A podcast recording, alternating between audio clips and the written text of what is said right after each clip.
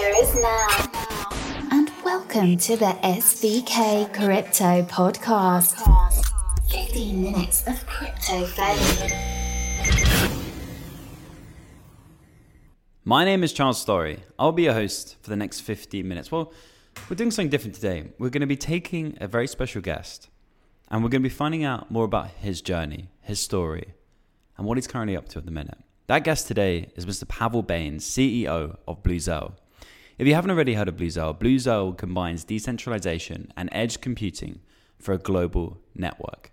Bluzelle are very special because they're a real team that has been in the space since 2015 16 that has created a real product that's getting real usage and adoption. Now, this is something that I really want to focus on. I really want to learn how Pavel did it. What are the secrets?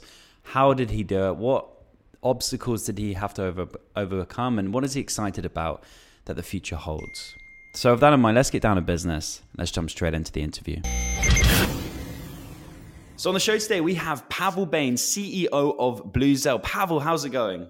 Hey, Charles. It's going excellent. Always good to talk to you. And uh, things are looking good and feeling good. We love to hear that. Now, we've known each other for quite a while now. We've seen each other all around the world.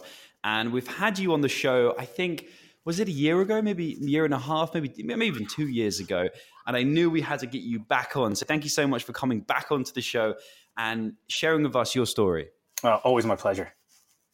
We'd love to hear that. So, listen, why don't we start at the beginning where every great story begins? Where did you grow up? I grew up in uh, Vancouver, British Columbia, Canada. So, Pacific Northwest of uh, you know Canada, US.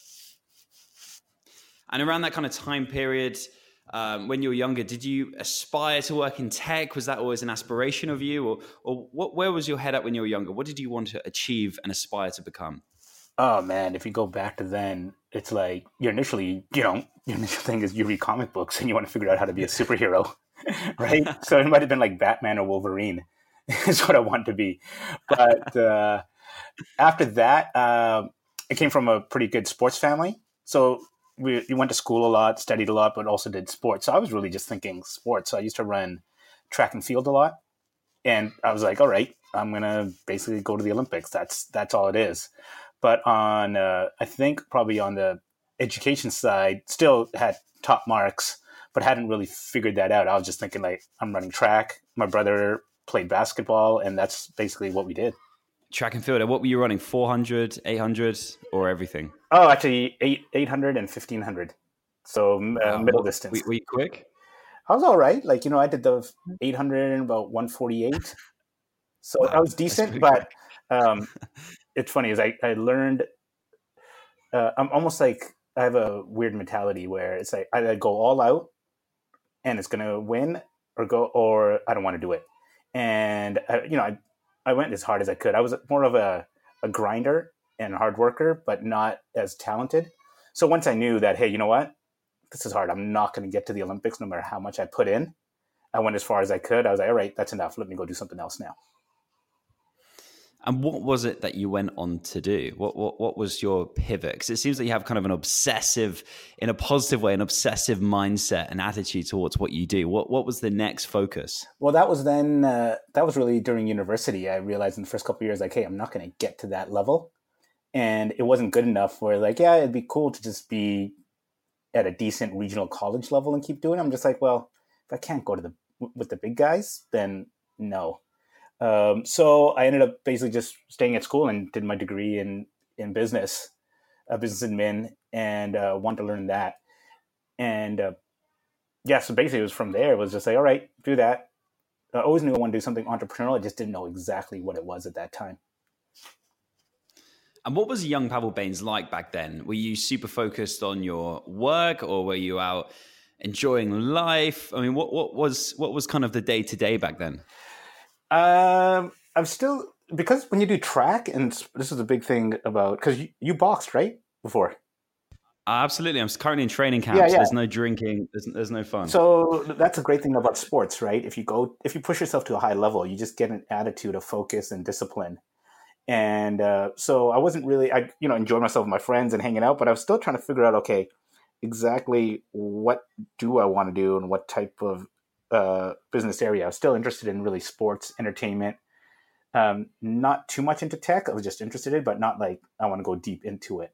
So I think after university, just kind of just worked around in different places of things I was kind of interested in, but still trying to figure it out.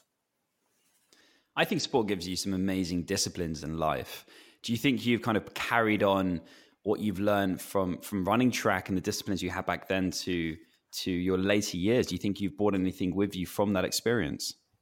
Oh, that's I think that's that's the best thing is you carry it every day. The the ability to okay, you know, I can't go really meditate and do things like that. I can do it for a short period, but not long period. My meditation is you got to get up in the morning, go do a workout, and even if you're not feeling like it, even if I go for like a 12 minute, 15 minute hard walk, I feel better for the whole day. So that kind of keeps you more sane. And I think the whole discipline act of, hey, when you need to focus in and block things out, it's like you, I got to just get this done and zone out here. And it's like whether it's like you know a time crunch for technology like a milestone push or something like that, you can just you're able to just shut things off and just focus in. So I think it's something that everybody. Uh, I wish everybody can get an opportunity not just play sports for fun, but do something at a high level so they can just carry that kind of attitude uh, with the rest of them, rest of their lives. Bring it with you. I love that. I love that. So where did so where did your career begin? Where did it all start? Well, it was funny. Was um, I was working. I got an internship at the Vancouver Grizzlies when they were in Vancouver. And for the listeners that don't know, can you tell them who the Vancouver Grizzlies are? Okay, so anybody who watches the NBA, uh, there's a team called the Memphis Grizzlies. So they were originally in Vancouver, an expansion team into Vancouver, and then uh, the you know the owner sold it. The new one came in and ended up just moving it to Memphis, which is too bad because even David Stern, the uh, head of the NBA, he says we really messed that up because they really missed it by a couple years. Because if they just stuck around, all of a sudden Vancouver just took off the downtown and the people who were interested when the Grizzlies were first there were just in university and high school, so they had no money to go to the games. All of a sudden, all these people are working, living downtown where the games are. They would have gone. They would have sold out every state, every game since then. So, anyways, I uh, got an internship with the Grizzlies, worked with them for a while, and that was my real exposure because I wanted to be, um, uh, just because I was into sports, and it was good to just be around that still, uh, that kind of atmosphere and then after that, um, really uh, started working into uh, worked uh, from internship. Uh, started working for one of the bigger restaurant holding companies in Van- in Vancouver in the finance side, and then from there went to video games. Wow! Yeah. So went from sports to restaurant management to video games. Now, was it what? Because you were a chartered accountant, right? That was what you studied to become. So was it the financial side of things that you were doing at uh, the Grizzly Bears? I know you're an intern there, but was it more the financial side? Because that's what you're doing on the on the restaurant side of things as well. And did that lead you into the gaming space? Was that the path that you took? No, it was. So in the Grizzlies, I was in the marketing and communications, just putting the packages together for PR. Uh, during the games, the guys are radio personalities. I would run them the scoreboard, the the, the, the stats, because that's not when everything was online. So you just run down and give them a piece of paper, you know, do that. Oh my gosh. Um, and and then what I did was I actually didn't go to school for finance. it was I was mainly in the business degree. It was a general one, and then after right. uh, a couple of my friends had done the Chartered Financial Analyst program, the CFA. So it's it's like it's a hardcore one, and I was like, well, I can do this. And so I just went and did the test and taught it to myself. And the reason I think I did it was because. Uh, in business, uh, you know, I thought like, hey, if I can just understand finance, no matter what happens, at least I can always get a job doing something like this, crunching numbers. it was really that, uh, just getting understanding of it. And I think for anybody who's listening, who's in more entrepreneurial and into product and design, business school is actually the worst thing for that.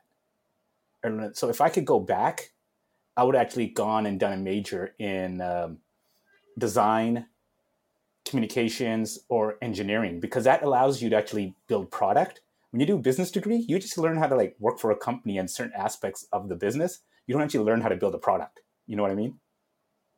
Right. Right. So there's a big difference there.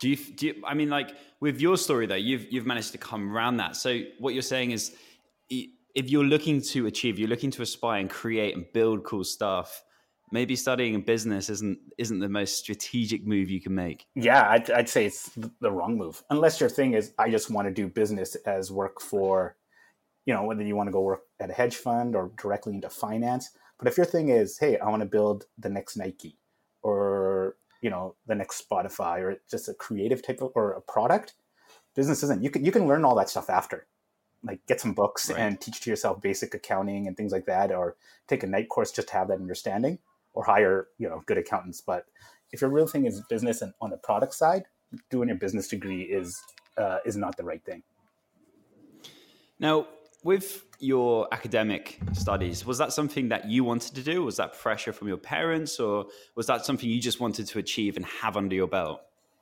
it was more that it's like almost an obligation. Like you grow up. Uh, my my parents graduated from school. All their friend, all their siblings did. So it was more like, hey, you're just supposed to go do that. So it was never real pressure. Like right. go to school. It was like, yeah, I finished high school. I ran a bit of track in school. Now I'll finish my degree.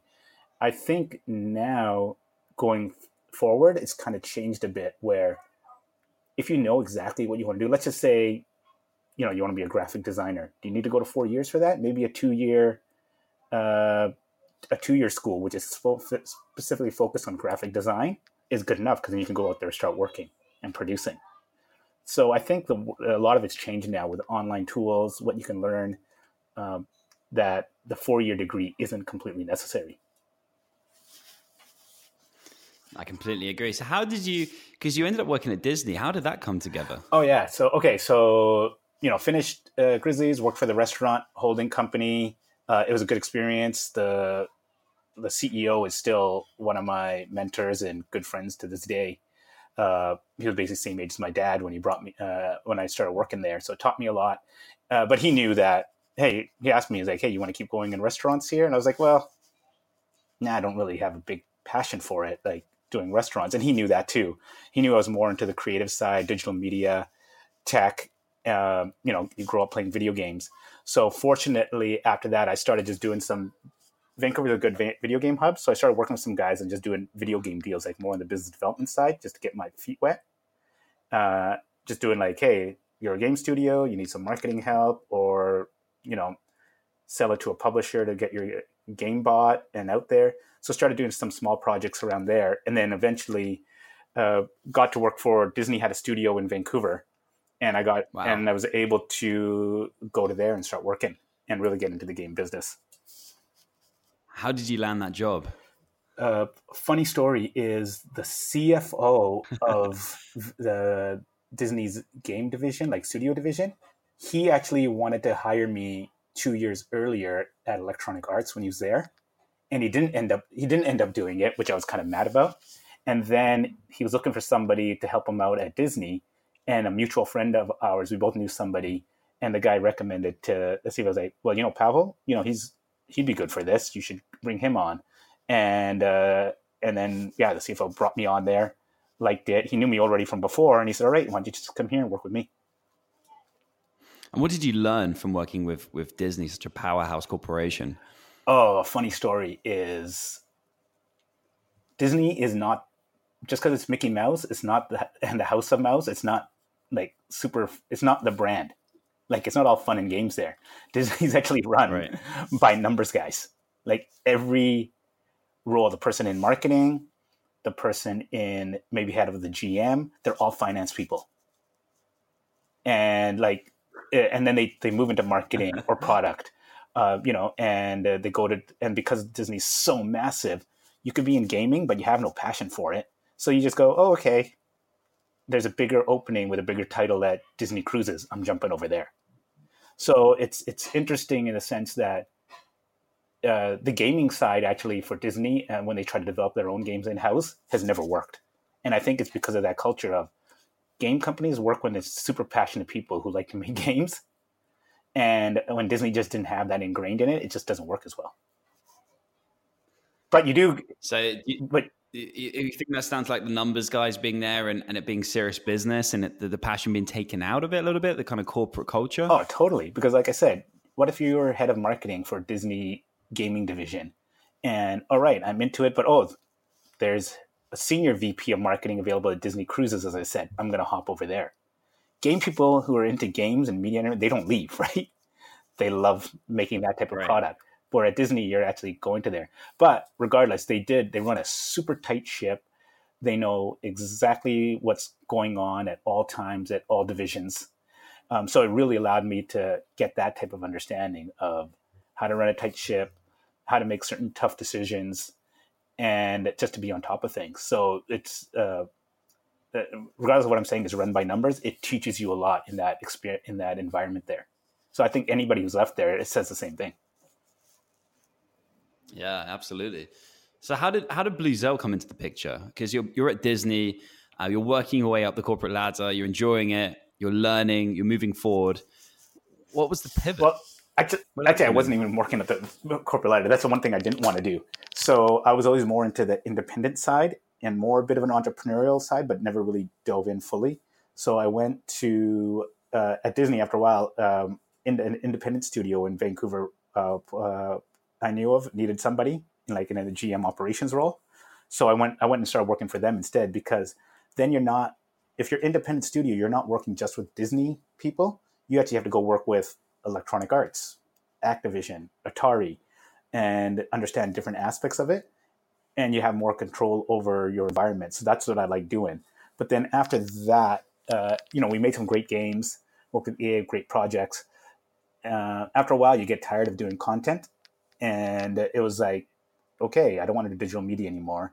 Kind of understand that. But I want to go really deep into tech. You just kind of get some weird things that you get into. And that's when, you know, you discover Bitcoin and blockchain and go, wow, like everybody else, you kind of get that, get that little taste, and it's like Alice in Wonderland. You just start reading more and more, go down the rabbit hole of what blockchain can do, uh, how the interesting aspects of it, how it touches everything. Uh, I was into distributed computing, economics, went to school for that, and it kind of blockchain and cryptocurrency kind of ties all that together.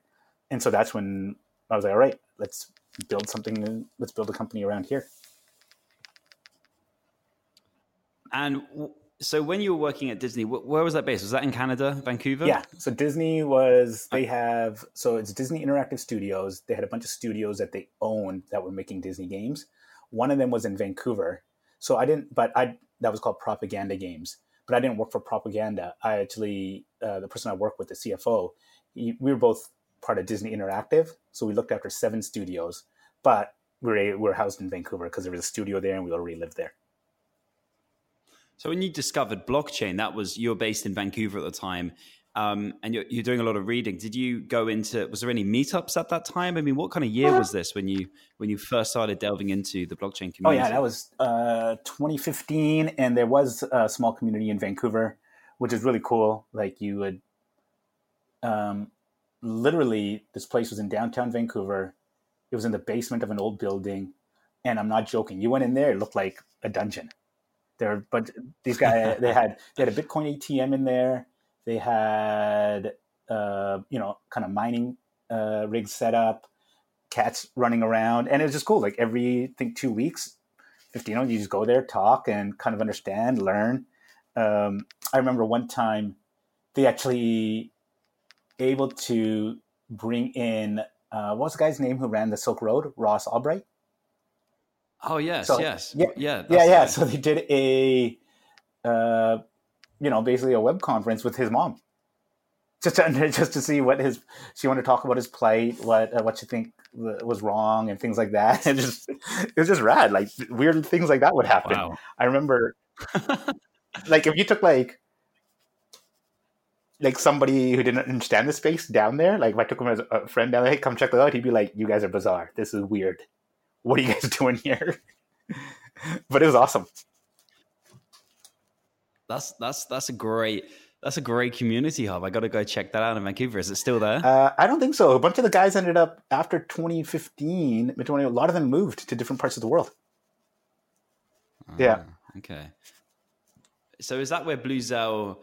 Did you go down there and share the idea of Bluzelle there? Where, where was the Bluzelle formulated? Where did that idea come to? Um, no, there we were just all kicking around ideas, sharing stuff, and then uh, through it met my co-founder CTO Neeraj, Uh, both of us were into blockchain, didn't really know what we want to do. So we're like, why don't we just start a company and we'll just start doing development work and figure out what we want to do with it, right? We don't know exactly what we want to do. We just want to do something. And so the initial name we called it was just because we needed a name, we called it Blue Street, just for whatever. and uh, from that, we decided, uh, you know, eventually like, okay, Blue Street's not working. Let's get a proper name. Came up with Bluzelle, and then realized then that, okay, maybe that was when Bitcoin is really in its downturn. And then people right. were more focused on blockchain and not on the currencies. And so we said, well, if we're going to do blockchain type of work and it's in finance, we probably need to go to a better area than Canada because that's not really the place to be for, it's not a finance hub. And that's when we decided in early 2016 to basically move to Singapore and start doing uh, projects out here on the blockchain. And we were able to do work with some of the banks like HSBC, insurance company AIA, another Japanese bank MUFG. So we did stuff around uh, digital identity, insurance on the blockchain, and then from that, uh, doing that work is when we realized that when we're building these applications out of uh, you know basically we built this stuff on Ethereum, but we're like, hey, there's parts of it that we have to still do in a centralized place, like the database and file storage.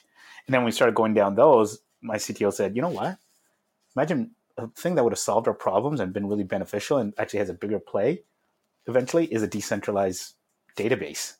So it was doing that work with these banks that kind of uh, put that light bulb in our head of building out a building out what Bluzelle is, a decentralized data storage. Wow, I mean, you know, this this kind of brings me to one of my favorite questions. Why do you, why is blockchain important today, and how is Bluzelle like what's why, why is blockchain important to Bluzelle in particular? For us, the pain point we see is that I mean, you guys see it every day now.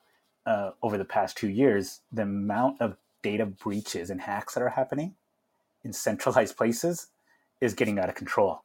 And it's probably going to get worse because the amount of data that's being exchanged between uh, created and then exchanged between people because of all our devices and applications is exponentially growing. IoT is going to proliferate more. That's going to put more burden on that. So I think centralized systems just aren't equipped to handle it.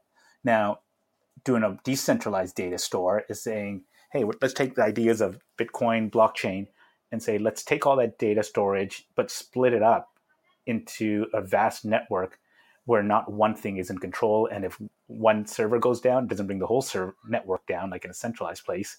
Everything can stay alive. And no one can really break in unless they try to take over the entire network. So the blockchain principle is our, I don't think the product we made would work unless it was decentralized. And how was when you first announced this to, to the general market? I'm sure you went back to the banks that you were kind of working with before. What was that? What was that interest level like? Was this something that was like, wow, you guys have figured it out, or was it like, hmm, kind of explain it to us, right? Like, what what was people's interest back then, or was this something that was people just understood and it made sense straight away?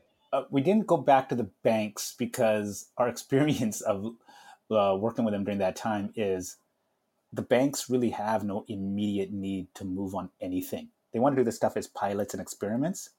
And that was one of the reasons we wanted to build out our own tech because we didn't want to keep bashing our heads against the wall of trying to convince a bank why blockchain works, why crypto is, as opposed to some just vanity uh, projects, science projects that they want to do for fun. So we didn't really want. To, we knew that hey, these guys aren't going to trust the decentralized database. They, they, they barely trust cloud right now. Uh, but the area that did understand it was when you talk to blockchain developers and the blockchain crypto community, they understood that, yeah, if we're all going decentralized and we have decentralized operating systems, we do need decentralized file storage, things like Storj and Filecoin. So it makes sense that you need decentralized data as well and what the benefits are. So those guys got it right away, and that gave us further uh, motivation to pers- go down that path. Now that's something very special there because your journey from from being in Vancouver to Singapore to figuring figuring out Bluzelle to really having an edge in the market is is incredible. And I know Bluzelle has been making massive headway in the in the blockchain community as well. But something that a lot of people once they knew you were coming on the show today wanted to know was, you know, what's changed for Bluzelle over the last nine months with the recent market pullback? How have you guys managed to steer through this?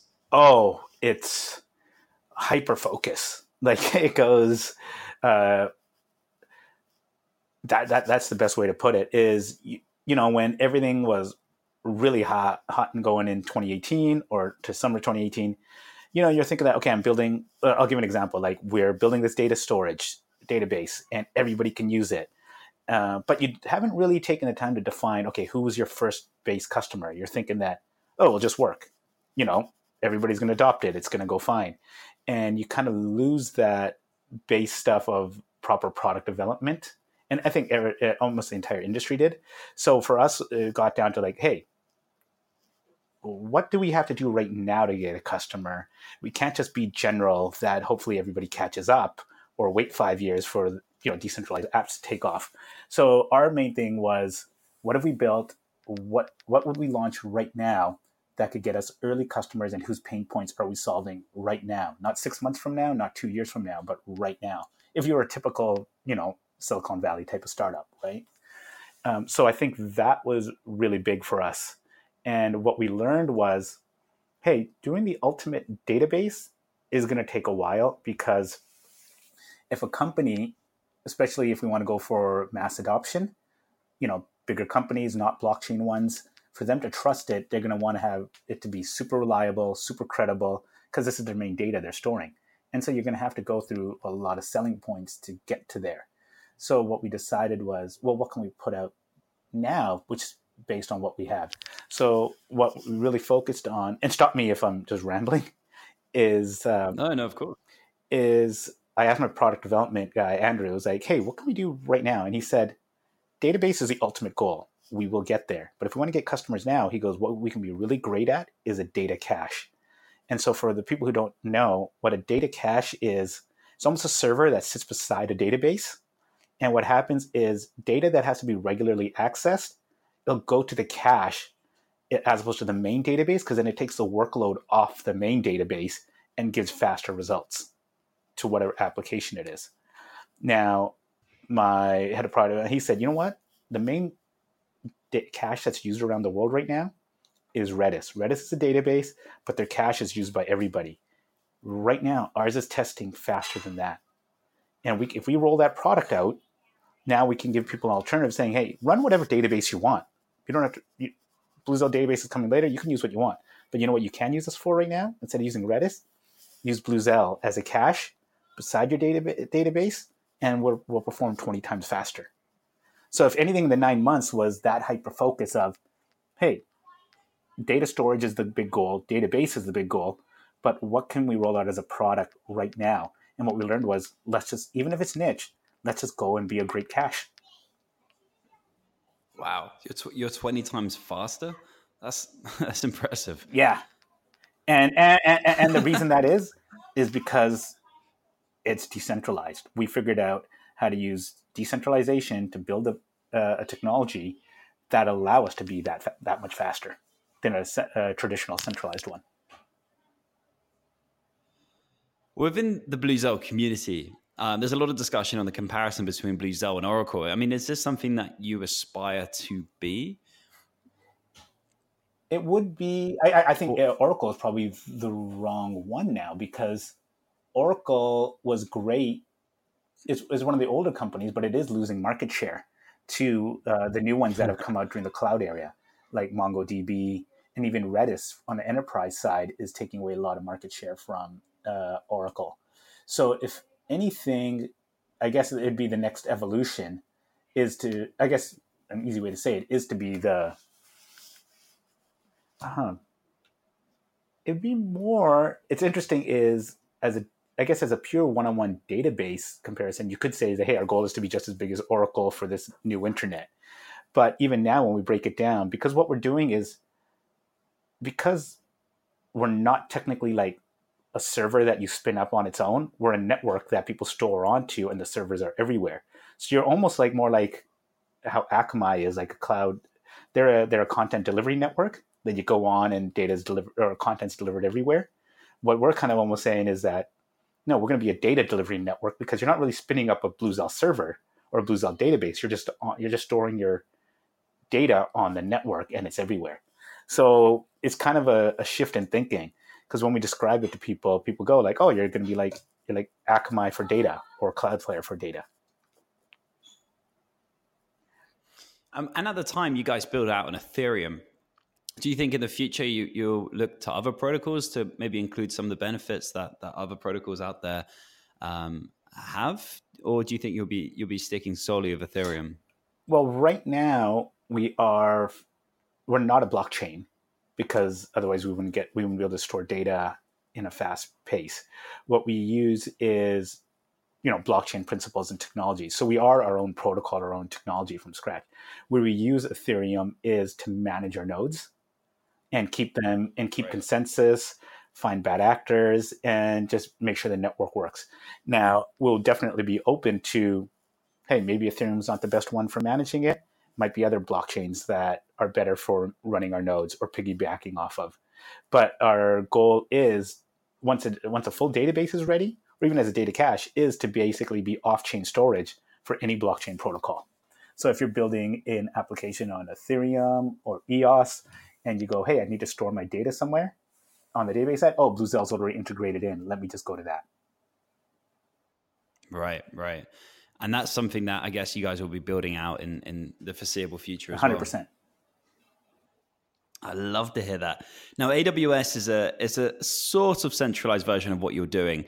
Um, you know, how how do you think Bluzelle is more superior? Is it just the speed? Well, for the for the time being, as a cache, it uh, the big thing we got from so a, a, good way to explain how a cache works and this kind of goes to what it is is like one focus area that we're going after now when you're talking about what we learned in nine months is okay we're going to be a cache but a cache for who?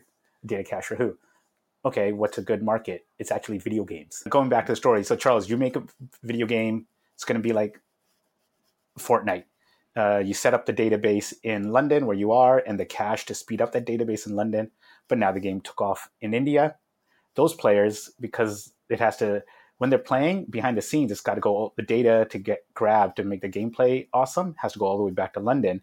They start experiencing slowdowns and latency. Now they might get frustrated and leave. So you, Charles, get this ping saying, oh, wait, we better do something. So you f- find a data center in India, could be AWS, and say, hey, replicate my database with the data cache over there so it can solve this problem. Done took you a bunch of time. You might have irritated some customers who might have left. Well, that's happened. Now, all of a sudden, the game takes off in the United States. Oh no, what I got to do? You go back to there and start. Uh, you replicate that whole process again. I spin up another database, set a data cache, and do it all over again. Um, that takes a lot of effort. Now, with a decentralized data cache or data network like Bluzelle, remember our servers are already there so you don't actually have to spin anything up. Uh, does that make sense? Yeah, yeah, absolutely. So your service being all around the world makes it quicker to access. That's right. And now the big thing is so now this to the customer, no matter whether in Johannesburg, the Ukraine, India, Korea, they're playing because whenever they need to retrieve something, it's hitting the Bluzelle network and saying, where's the data center closest to it? Oh, it's decentralized. There's a node already in Korea. There's one in South Africa. There's one there. You, as a developer, Charles, you didn't have to do anything. So that is a big point, not just the speed, but when we're talking to developers, network engineers, they're like, the fact that I don't have to manage any more servers and be like, I want to make games. I don't want to be an IT company. So that is a big thing that's offered from us.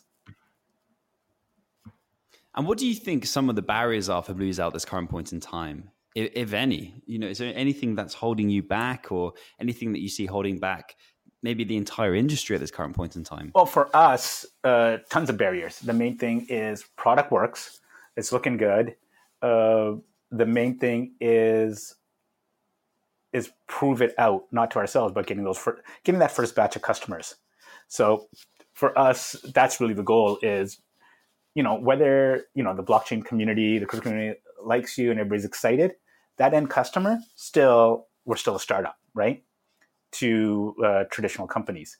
So getting them to finding, hey, which companies within there are interested, will go for it, love what we're doing and sign up. So that's the main thing is customer acquisition. So our first version of the product is coming out next week on May 20th. And that's going to be open to, hey, people sign up. We want to select certain customers that we can go in, pilot, publish those results. Then that allows us to go wider release to more companies out there that could say, hey, this thing is awesome, looks good, I want to sign up. So really that's the big thing is that education side and getting that first wave of customers. Now, Blue Bluzelle's done an amazing job working with some big names like BT, British Telecom, in a small amount of time. I mean, what what partnerships or what companies are you most proud of to to have worked with thus far? It would be, I guess, uh, uh British Telecom has been great because they, you know, gave us a bunch of uh, servers um, scattered around the world so it can test our network. So we don't have to worry about, uh, you know, going and acquiring um, you know managing a bunch of nodes or uh, sorry acquiring a bunch of nodes opening it up where you can hey we've got some servers it's unused capacity we can build we can prove it out with a good company and it shows stability in the network. So when we go get new customers they can say hey this stuff works and it's run on there. So that'll allow us to get once everything is running properly it'll allow us to get more partners like bt on there. I think and then over the next couple months uh, we've got some others that we've been working with on the customer side and uh, partnership side that we'll be able to uh, push out those results as well. Oh, sorry. There was one question. Uh, sorry, there was one question that I didn't skip. Was when you talk about the industry as a whole barriers. Um, there, I think everybody's building great products in tech, and I think what's going to really make it go is like kind of like what we learned, right? Is instead of going general with your solution, even go hyper focused for a, even if it's a small segment it might be it might not be big enough for the entire world right now, but if it's small enough right now that you can go and prove your product out and people are using it, then you can grow from there. So I think that's going to be the big thing is everybody who's built great products out there, like, you know, over this crypto winter, and you, are seeing lots of it yourself, Charles, is people just getting hyper focused and saying, let's get that first wave of customers, no matter how small or large or whatever niche they're in, at least it proves it out. And then on I think on the customer side, and I, I think it's same as most people will probably agree and say is for the average person to start using crypto, they just need a better user experience. Um, make it easier so it's. I think Charles, you would agree that even for the people who's experienced in crypto, it still is almost a stressful situation when you're sending any money because did I get the address right? Do I do a tre- test confirmation? Yeah. now imagine being a newbie in that, right? It'll drive that. Oh. So yeah so that user experience once that gets nailed down and people are comfortable with it that's going to open the floodgates I completely agree. So it's focus on focus on the small things. Get the first couple of clients in, build that up, and and take that approach as your as your recommendation to any other startups. Listening. Yeah, and then for us, what we learned was when we're talking to, like I said, CTOs, network engineers of traditional game companies, you don't you don't want to lead with hey, well, why should I use your you know your data network, your data cache? Oh, because it's oh because it's decentralized. It uses blockchain. It does this, this, this. They're like, yeah, that's making me think too much. And when they think of blockchain, they think of new technology they got to learn. Um, what we realize is don't lead with that. When they ask me, Pavel, okay, what is this? What's this going to do for me? Uh, you know, you've written up these features. What's it do? And I just said, at the heart of it, it'll make your games run faster around the world. You don't have to spin servers up yourself. So it's going to save you a bunch of headache and your customer is going to be happier. Okay, I'm interested now.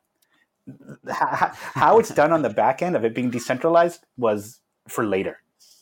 So that don't don't worry. Yeah, they that. didn't. They, and these are even tech guys. They didn't worry about it because when they think about if you're going after customers, you want to give the benefit. And once you said we said blockchain to them, it was more about and it wasn't anything negative about blockchain. It means to them like, okay, that's new tech. That's something I got to research and understand. I don't know. But if you lead with the benefits and you prove it to them, they, then they're like, oh yeah, I trust the back end works. Oh, it happens to be blockchain. Cool. All right. And do you feel that other companies should adopt that? Because there's many companies out there that we both see who are like, oh, we're, we're blockchain, we're blockchain, we're blockchain. And really, they've got blockchain in an element of what they do, but they're trying to like market themselves as a pure blockchain play do you feel that you know that may be holding you back a little bit and it's just kind of focusing on what you do and why why are you faster than everybody else why are you better what's your edge and, and rather telling that story right? Instead of instead of just saying, "Oh, we use blockchain, don't worry about it." It would be yeah. I think it depends on the customer. So let's just say you're going after banks and insurance companies and fintech, and they have departments that are just looking for blockchain. So then it's easier to go to them and be like, "We're blockchain for this," because these guys just want to do innovative pilots and projects. But if you're going for customers with with a real pain point that you want to try to build a real product that can scale and not just be um, you know POCs, then I think you have to lead with that benefit. Like so for us, like that pain point I said, if I go to a game company and say you don't know who your next customer is, and if you lose that customer because they popped up in a region that you're not there, you're going to lose them and you lost money. And they're like, yeah, what if I can solve that? Great. How do you do? Yeah, I'm interested. So I think that uh, right. so it really so if you're going for those type of customers like we described, where the blockchain is behind the scene, then lead with the benefit to that buyer. Right. Make make your case clear. Yeah. so for the listeners that are out there, and many of them are founders of, of different like blockchain projects and dApps, when should they consider working with Bluzelle? At what stages should they reach out? If they're a dApp and they are targeting a global audience, um, so any any project out there that's targeting a global audience and and is really focused on, let's say, what we call is the retail person or the end consumer, not B2B. If they have that person, then they should uh, consider us right away. Because if they're building an application, whether it's gaming, uh, you know, media streaming, ad network, or any type of thing that touches a consumer where speed matters, they should actually consider us right away. And what's the best way to engage with you guys? Is it reaching out on the Telegram page? Is it sending an email? Uh, the two is uh, uh, the Twitter community. We like engaging there. That's really fast. So we're at, at Bluzelle HQ. Or, like I said, next week is come to the website, bluzelle.com, um, sign up for, to the newsletter or the waitlist that we're going to be putting out, and then go through our tech documentation so they can see that, hey, this is really actually easy to integrate and we can get going right away. And does Bluzelle accept fiat? Because you're working with some really big clients, and I assume they're not they're not paying in tokens themselves, right? Or how does that work? Yeah, that's something we've had discussions in house and with other companies too. And I think every all the blockchain companies are going to do is that we're going to have to set up payment systems that accept fiat. Because if you're going to, let's say if I'm if it's blockchain companies, yeah, they understand this stuff. Uh, but if you're going for traditional, let's say game companies or traditional software companies, you don't want to have friction where uh, I want to use your product, but I got to get a token. I got to do this, set up a wallet. Seems like a pain. So I think uh, what we're going to do is set up payment gateways that gets pay- fiat on the front end, but in the back, we'll go and convert it into tokens and make the model work. Yeah, that makes a lot of sense. I'm seeing a lot of people doing that as well now, just because, as you said, you need to build up your client list, and if that's if that's holding you back from doing that, then you need to change yeah. that, right? And that's something that you know the whole industry I think as a as a whole is is moving and pivoting towards. But um, I was really interested. Uh, one person that reached out to me um, that knew you were going to be on the show today asked the following question: Have you dealt with how have you dealt with market volatility affecting Bluzelle uh, related to your two token strategy of the BLZ and the BNT needed to use the platform? How have you dealt with that? Well, for us, uh, the internal token hasn't been set yet because that's gonna that's gonna come live when we open up the supply side and people can stake and have the network run super fast. But for the next, you know, six months when we roll out the product now, get our first wave of customers, we can just manage that on our own while we figure out the ideal payment side. And then with uh, market volatility, once everything goes live and people have to pay, it's every the service is going to be basically in U.S. dollars because that's what the end customer understands. And then the back right. end, we convert into the equivalent in terms of our token to satisfy that. I like to hear that. And last but not least, like, what are you most excited about, Pavel? Like, what does the future hold? What's getting you out of bed in the morning? What's getting you excited? It, I think this, just seeing this whole space, just it's it's it's crazy and I mean, you've seen it. Everybody who's still in it, right, has seen it over the past six months, and the ups and downs, like the madness of it. But then you still get up and be like, "The stuff is really cool," and we're really everybody's trying to make something that works. New models are being done, and in fascinating new ways that just are mind-boggling. So you're you're always stoked about that. Like even um, not just uh, data storage or what we're doing, like building a new type of data system. Other projects, like even just like you know how decentralized finance and new models are coming up, how people are doing lending and using the smart contracts. It's just super fascinating things that you just can't. You know, you have those uh, those down days, but then you look at the stuff that's being done and crazy things happening, and you're like, wow, this stuff. Once it's all figured out and comes together, it's going to be amazing. And to say that, hey, everybody who's been in it for the past year and uh, still in it, or even if not, they can be like, hey, we were part of that process. So I think that is a really cool thing. And that comes from not just us on the development side, but even, you know, before you guys got into the fund side, just being SVK crypto, being like the media and promoting it and talking to founders, those guys involved there, guys, YouTube, like that whole ecosystem is just amazing thing that we're all part of this we can't wait for your arrival, Pavel. We'll get the red carpet out and uh, we're definitely going to do a big meetup. We're super excited for that. Well, listen, thank you so much for coming on the show today. Really, really appreciate your time as always and uh, your insight, your knowledge. And thank you so much for sharing your story. So, with that in mind, that's a wrap. I got to bounce. Thank you so much for your time and attention. As always, if you haven't already, subscribe to the SVK Crypto Podcast. Hit us up on Telegram. If you type in SVK Crowd, you will find us. Follow us on Twitter at SVK underscore crypto. And if you have an EOS project or want to get in touch with us, feel free to email myself, C S T O R R Y, at svkcrypto.com. That's a wrap, and I've got to bounce.